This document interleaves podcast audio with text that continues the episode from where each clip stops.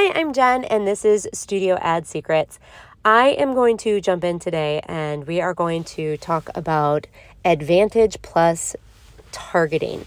Um, it's new, it's Facebook's new, let's call it AI version of creating an audience that makes it super, super easy to get your ads in front of. So let me just back up. The way we used to do it was detailed targeting, and we would try and target parents of um, specific uh, income households, all of those things that we spent hours and hours and hours probably well maybe you didn't but i did researching you know where to find the ideal client for your kid focused business for your studio, right?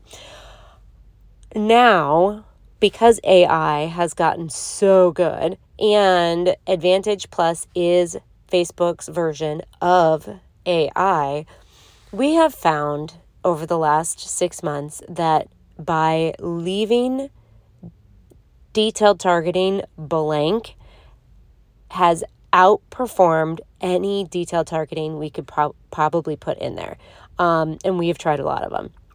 The reason that this is happening is because Facebook has gotten so good at knowing what people click on and what they don't click on and what they hover over and what they watch. And that AI is way, way better than anything we could put in in that detailed targeting section. So, when you're creating an ad and you're like, I don't know what audience, when I get to the audience, what should I choose? Choose the Advantage Plus option and go in and change it so that the only thing you're changing in the audience section is that you're going to put it in front of women, not men. Women still perform better now, uh, there's a whole bunch of stats that I could go into about that.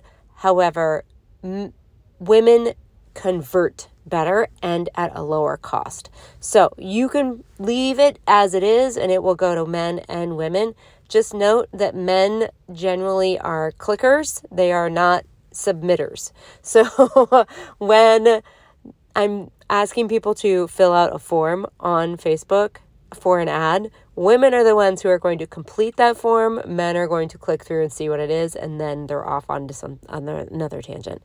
I don't know why, it just is that way. So, if you have tried setting up audiences in the past and you get to that section and it's just super confusing, your day has come because now you are not going to have to put in any detailed targeting for your ads to perform really, really well. I'm going to go into in another um, short about targeting um, and specifically click targeting um, that makes it so so so much easier for us to get our ads in front of the right people at a much lower cost.